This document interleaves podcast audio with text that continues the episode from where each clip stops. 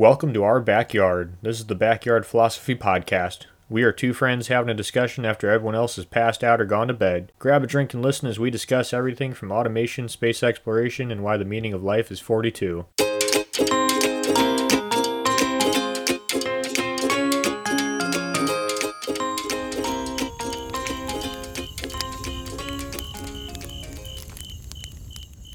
In sports, athletes are idolized, sought after, and make a lot of money.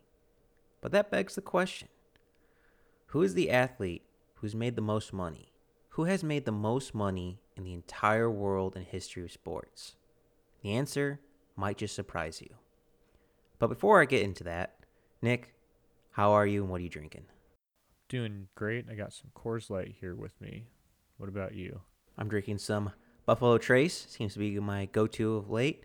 And Nick, I'm excited to talk about this. Because once again, Nick, we travel back to ancient Rome. Funny how many times the extreme end of the spectrum leads back to Rome. I guess it is true. All roads lead back to Rome.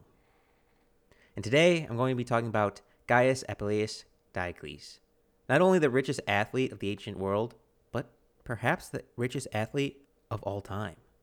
Gaius was born around the time of 104 AD in Lecium, the city of Lucania. And in case you didn't know where that was, because I sure didn't, it is now in the modern country of Portugal. Gaius came from a middle class family. His family owned a transportation business, and for the time, him and his family were financially secure, which most likely gave him the ability to find and pursue his sport. Nick, you want to take a guess on what his sport was? Did it involve weapons in any sense of the word? No. Was he a runner? Getting closer. Uh, racer, chariots, horses? He was a chariot racer. A love which he started somewhere around the age of 18 in Lured, which is now the city of Catalonia in Spain. He was a born natural at racing horses. Quickly, he gained such a reputation in the small local games that even Rome herself took notice. Now, for those who might have never seen or know about chariot horse racing, chariot racing, I would say, is like modern Formula One racing or track racing today. Some straight lines, bends, curves, and unlike Formula One, well, just like Formula One, it is deadly and perhaps even more deadly than Formula One. The track itself is more than eight American football fields in size, just to give you a perspective on how big this race was. And Nick, if you were playing a sport in the richest city on your continent and just asked to come to their city and play for your sport, would you go? Probably. Well, that's exactly what Gaius did. He's like, off to Rome I go. Once he once he was in Rome, he was assigned to the white team. And just some base knowledge, chariot racing was in Rome at least broken down into teams or fractions. The white team, the blue team, the red team, and the green team. The white team is kind of the starter one. It's kind of like a for lack of better words, the lesser of the bunch. Seems where a lot of rookies got their start. And some historians think it's supposed to represent the four seasons red, blue, green, and white. But I think this is a bit of a stretch, but I could be wrong. And once you were put on a team, you weren't necessarily destined to stay in that team. Much like modern sports, you could switch to a winning team or switch to a team for more money, etc., etc. And each team would train and invest in better equipment, gear for their athletes, faster horses, better leather for reins, new wheel designs. There was a lot of money on the line and a lot of prestige.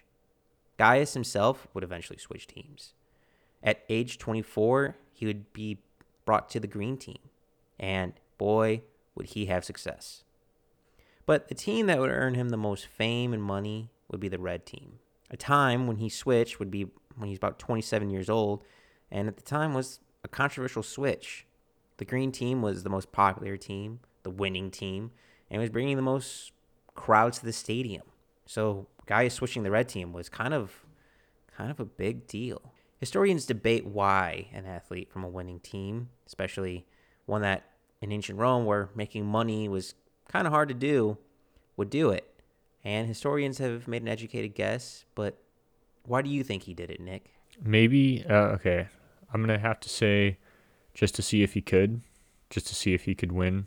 Maybe not with the the best team, but you know, you got to prove that he can win in like every situation. Maybe. It's a very good guess. Historians think Gaius switched teams for many reasons athletes do today glory and immense wealth. And just to add on to this, the racing teams were much, again, more like Formula One, where you have a couple racers that are representing your team, but there's still a first, second, third, fourth. There's still prestige on where you place in the race. Just having a winning team just means more competition, better equipment, et cetera, et cetera. Plus, I think you are kind of on right, Nick. I think a change of teams means you would stand out more. You have the chance to truly shine and not be concerned with other teammates stalling your brightness. So now on the red team, Gaius Apuleius Diocles would become one of the earliest sports superstars in all of history. His races would be a sight to see. A good portion, uh, an, or noticeable portion of his wins would come from behind wins, where he wasn't always the favorite to win, but yet he would somehow pull it out. And quickly, Gaius' races would become the main event of every competition. He was a winner, everyone loves a winner. Gaius would race for over 24 years. And in the four horse chariot races, there are multiple different types of chariot races, but from what I can tell, he was more of a four horse racer. He would race 4,267 races. Of those 4,000 plus races, he would win first place 1,462 times and place second another 1,438 races. He was nearly a 75% chance of being in first or second in every race he was.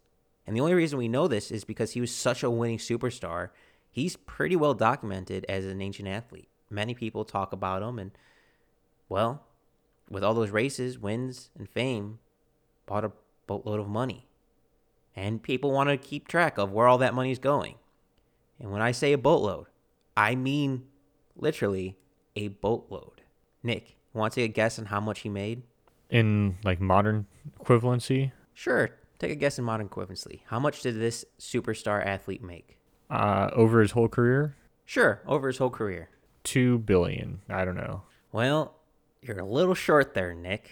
He made 35 million 863 120 in prize money alone. And for perspective, before I tell you what that is in equivalency, an average Roman soldier would make about 900 in a year, and a rich person in this time period would have about 400,000. Gaius made nearly 36 million sesterces.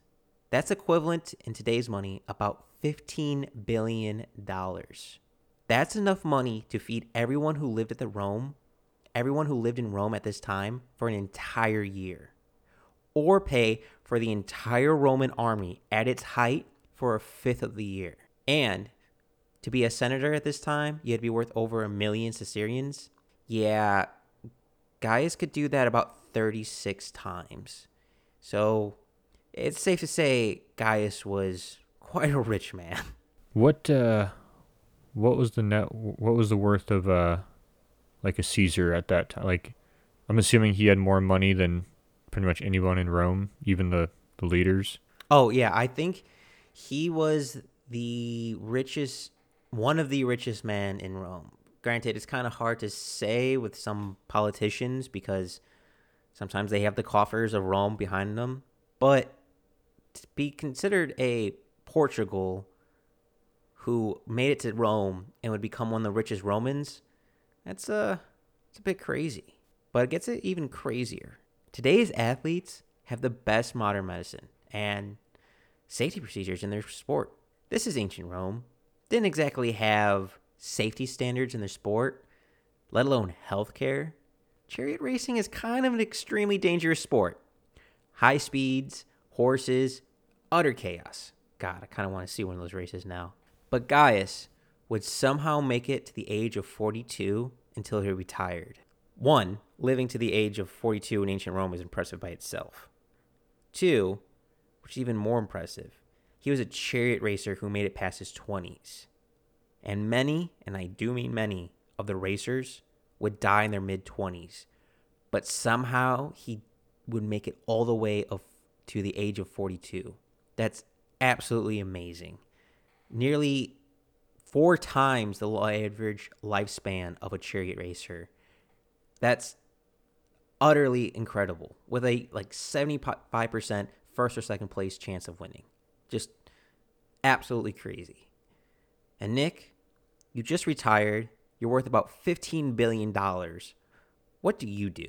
Well, there's probably there's two paths here. One, you just disappear and just spend your money live somewhere doing whatever you want with all your money or two, you go into politics. What would you choose? You never hear from me again. That's exactly what Gaius kind of did. After years of rich and fame, he wanted to rest. I can't imagine the toll on his body after 20 some odd years of racing chariots in stadiums with your average competitor dying in their mid 20s. He would live the rest of his life in a plot of land in the Italian countryside near the small town of Pratestine, which is modern day Palestrina. He would grow old and see his children grow up, a son and a daughter, until he died. A son of merchant who rose to a fame unparalleled at the time and would become one of the richest men and perhaps the richest athlete the world would ever seen. So it begs the question all these athletes have just started to breach the $1 billion mark, and to do it back then is utterly impressive to me.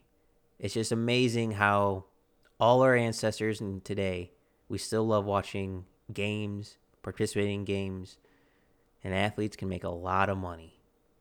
But $15 billion, I don't think they'll ever be surpassed. So now, Nick, you know about, about Gaius Apuleius Diocles. And how do you feel about him, Nick?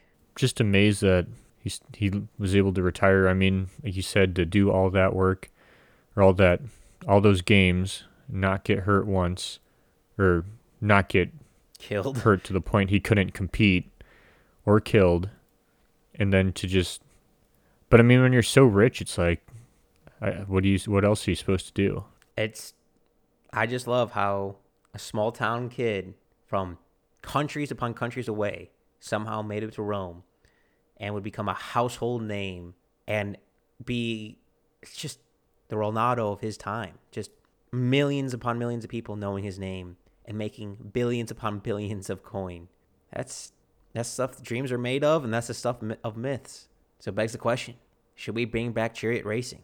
Could we make that the richest sport once again? seeing how much uh, the NFL is in trouble for concussions, I don't know if chariot racing is going to come back up. I think PETA might have something to say about that. Nah, we'll change out the horses for motorcycles. It'll be fine. Yeah, but now after thinking about it, I should have immediately known one of the most expensive sports would involve horses. That should have been pretty obvious from the start. I wonder if you had a advantage from growing up in Portugal and Spain, because at this time, Spanish horses and, well, even modern times, Spanish horses are quite known for their speed and skill. They're quite a thorough breed. Probably. You know, if you grew up around them, might have more an advantage than p- people in Rome who who didn't. I don't know. Well, now you know the story about perhaps the richest athlete that will ever have been or ever will be, Mr. Gaius himself. Thank you all for listening.